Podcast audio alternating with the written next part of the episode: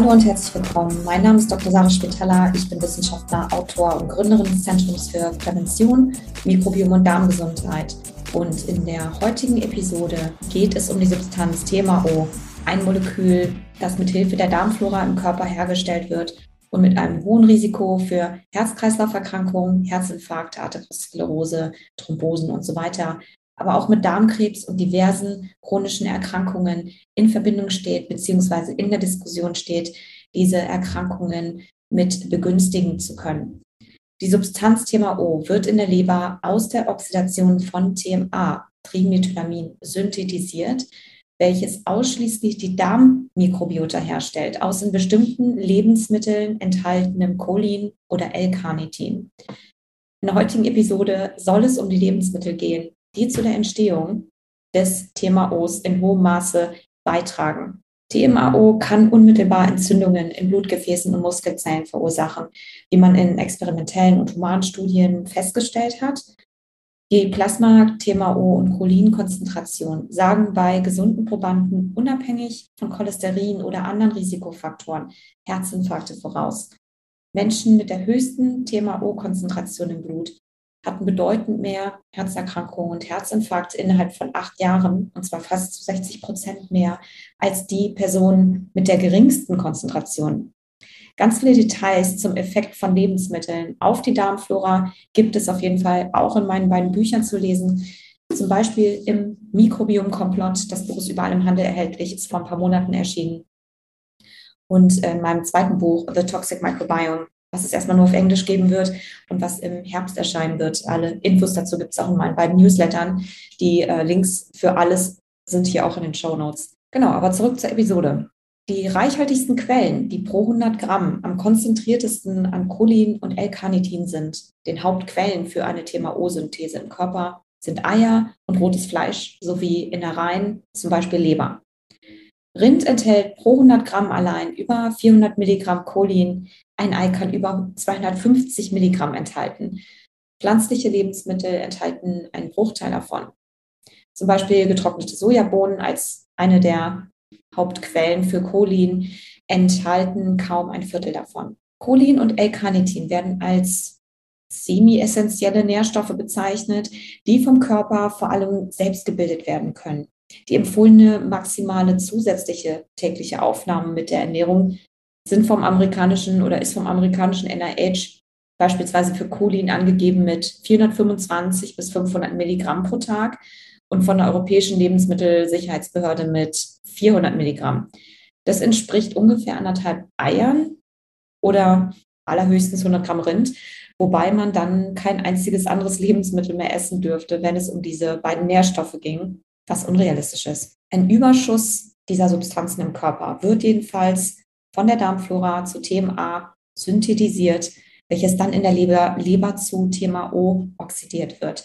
Hierzu auf jeden Fall auch nochmal die vorige Episode, äh, in die vorige Episode reinhören oder anschauen. Bereits nach zwei Eiern, also circa 500 Milligramm Cholin, werden ungefähr 15 Prozent des aufgenommenen Cholins schon umgewandelt und innerhalb weniger Stunden erhöht sich bedeutend die TMAO-Konzentration im Plasma von Probanden. Eine Ernährung mit rotem Fleisch, ungefähr in dieser Studie 250 Milligramm Carnitin und 500 äh, Gramm, äh, Milligramm Cholin, circa 100 Gramm rotes Fleisch zusätzlich pro Tag, erhöhte den per se schon hohen Ausgangs-TMAO-Plasmaspiegel in omnivoren Probanden, also alles Essern, und zwar noch einmal um das Doppelte nach vier Wochen. Bei weißem Fleisch zeigte sich zumindest in dieser Studie keine zusätzliche Erhöhung. Dafür aber in anderen. Wir gehen, die Studienlage ist hier ziemlich inkonsistent. Wir gehen auch gleich nochmal auf inkonsistente Studienlage zu Lebensmitteln ein, insbesondere was das Thema TMAO angeht. Und mehr Informationen gibt es auch in meinen Büchern dazu oder in meinem äh, Buch Das Mikrobiom-Komplott. Auch bei Menschen, die eine Langzeit-Paleo-Ernährung durchgeführt haben, ungefähr ein Jahr, mit durchschnittlich nur einem Ei und 16 Gramm Protein aus rotem Fleisch wurde eine bis zu zweieinhalbfach erhöhte TMAO-Konzentration im Plasma gemessen, als bei den Kontrollprobanden, die nur circa ein Ei pro Woche und die Hälfte des Fleisches gegessen haben. Wird das Thema O immer gebildet oder wie viel Lebensmittel kann man jetzt davon essen? Jeder kann Thema O in seinem Körper bilden.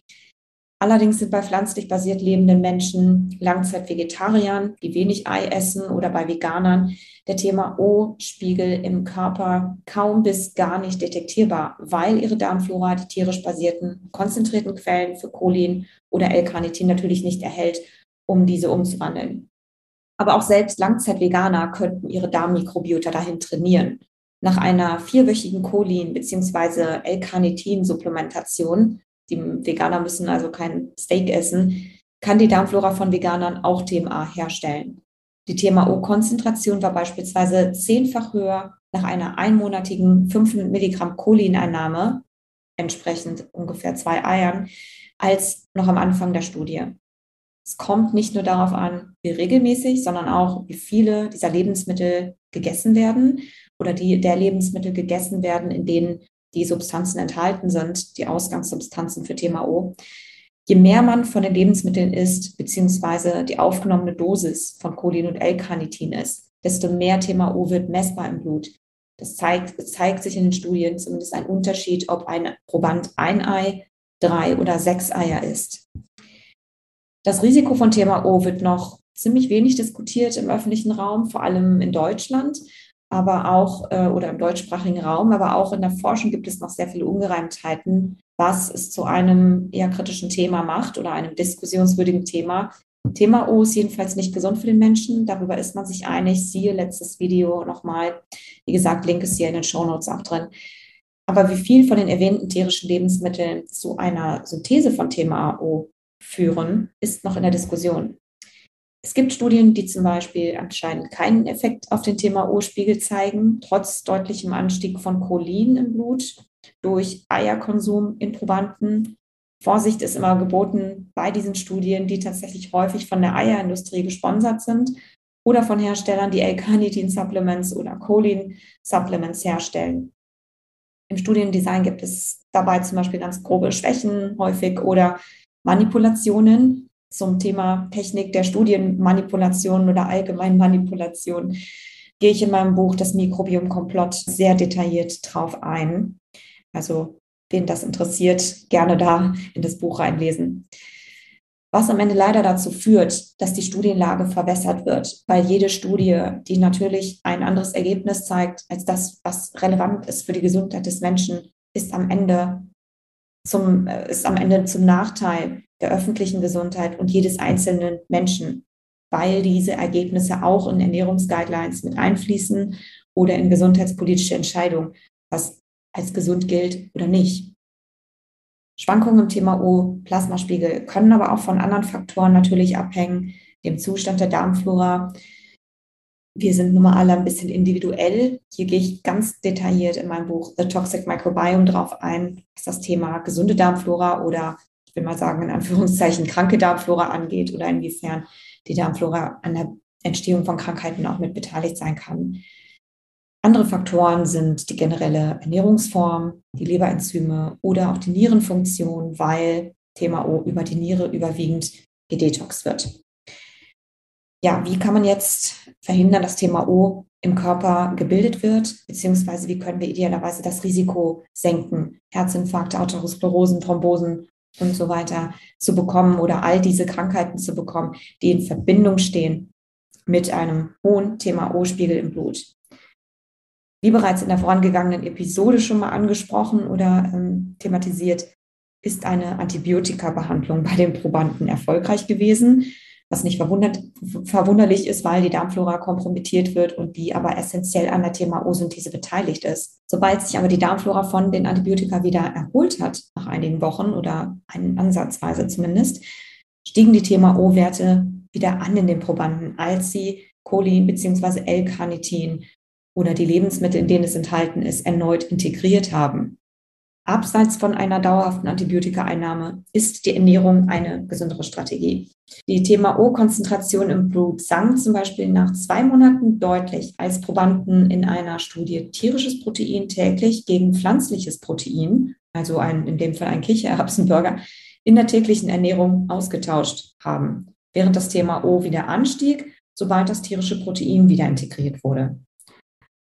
Eine zweimonatige vegane Ernährung in Menschen mit Übergewicht, auch einem Risiko für Herzerkrankungen und einem gestörten Zuckerstoffwechsel, äh, in dem Fall Prädiabetikern, hat gezeigt, dass die oder eine pflanzlich basierte Ernährung und das Weglassen dieser tierischen Proteinquellen in dem Zeitraum deutlich die Thema O-Werte im Blut der Probanden und gleichzeitig auch das Risikomarkerprofil für Herzerkrankungen im Blut und den Zuckerstoffwechsel deutlich verbessert haben in den Menschen. Am Ende können wir also sagen, dass der Thema O-Spiegel im Blut abhängig davon, wie viel Cholin und L-Carnitin reiche Lebensmittel, insbesondere Ei oder Fleisch man isst, ansteigt. Die Häufigkeit und die Menge des Konsums ist wichtig, weil Langzeitveganer kein oder so gut wie kein TMAO im, Körper herstellen. Und der TMAO-Spiegel sinkt bedeutend durch pflanzlich basierte Ernährung oder pflanzlich basierte Proteinquellen, genauso wie das Blutzuckerspiegel und auch das Risiko für Herzinfarkte hat sich verbessert. Und zwar unabhängig von Cholesterin, dem Gewicht oder auch anderen Risikofaktoren. Hier kann hoffentlich jeder etwas für sich ableiten. Mehr Informationen gibt es, wie gesagt, in meinen beiden Büchern, das Mikrobiom Komplott oder The Toxic Microbiome und auch in meinen beiden Newslettern. Der Link hier ist in den Show Notes.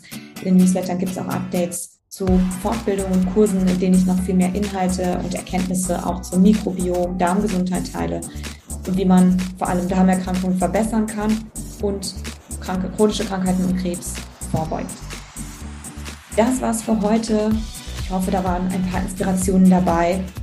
Wir hören und sehen uns bald wieder.